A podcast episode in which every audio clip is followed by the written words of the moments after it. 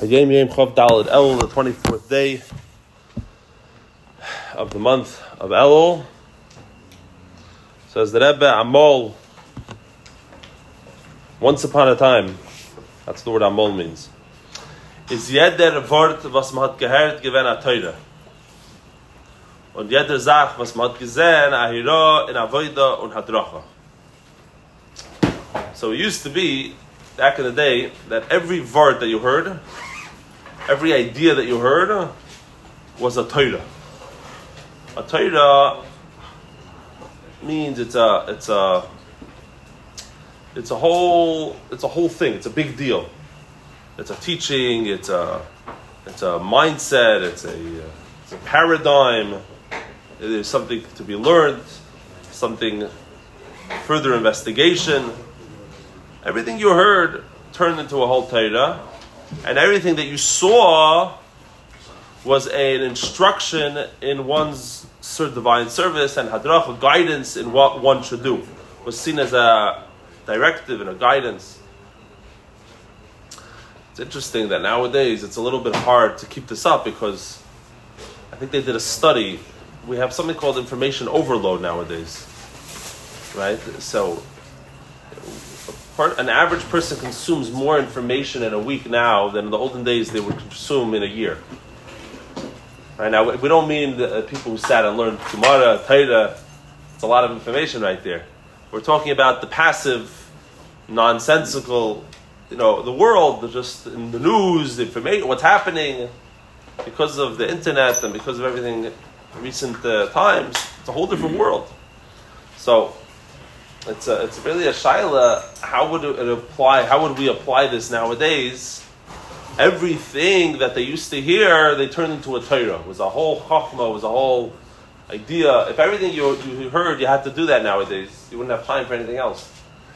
Um, but uh, maybe it also means that this is the healthier thing to do. Maybe as we enter into the month of Tishrei and we. Uh, we're winding down the month of Elul, perhaps the only way to really connect with Hashem is taka. Maybe turn your phone off. Maybe stop reading every news article. Maybe it's not relevant to you. Um, there, there's something to be said about focusing on what you need to focus on, and from there extrapolating and understanding the whole world. And someone asked the Rebbe, how does he know the answer to every question in every field in every science? How's it possible? He studied everything. So the Rebbe told him that Hashem created the world through the Torah. So if you know the Torah, you know everything. That's the Rebbe told him. Another person asked the Rebbe why he wears his brim down of his hat. Most people who wear hats in the religious world have it up. Why do you have the brim down? So the Rebbe said, Mir is cooking in the eigene daled amos.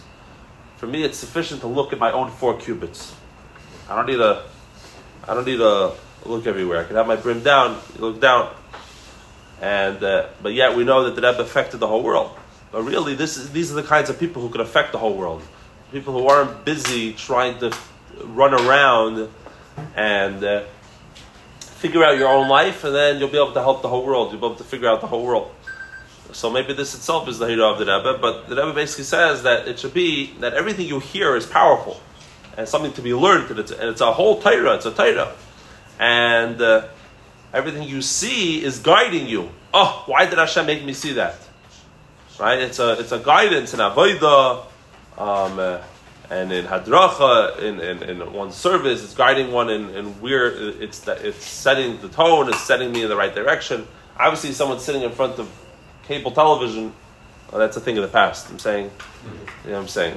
TV is a little bit like you're a Neanderthal. You're something from the, the, the, Stone Age, if you still watch that. But uh, now there's a whole different industry. But the point is that uh, obviously, the same question like we said a moment ago. Everything you see, Hadracha, Ravaida, the guy is binge watching, you know, this is not exactly, I don't know if everything's Mam Shahira. Um, because this is not, it's supposed to be, you're serving, you're serving Hashem, and then when you see things, it's like, why did Hashem make me see that? And it's in order to teach me a lesson, and it could be a Yirah. So, I'm a little bit taking this Hayom Yom a little bit twisted. That for both of these things to be applicable, that's the Yisai which is going to get us into Elul and Tishrei. That you're a person who, the things that you hear, you could turn into a Torah, and the things that you see could be a hadracha and a uh, and a hira. Um, Everyone have a uh, fantastic day.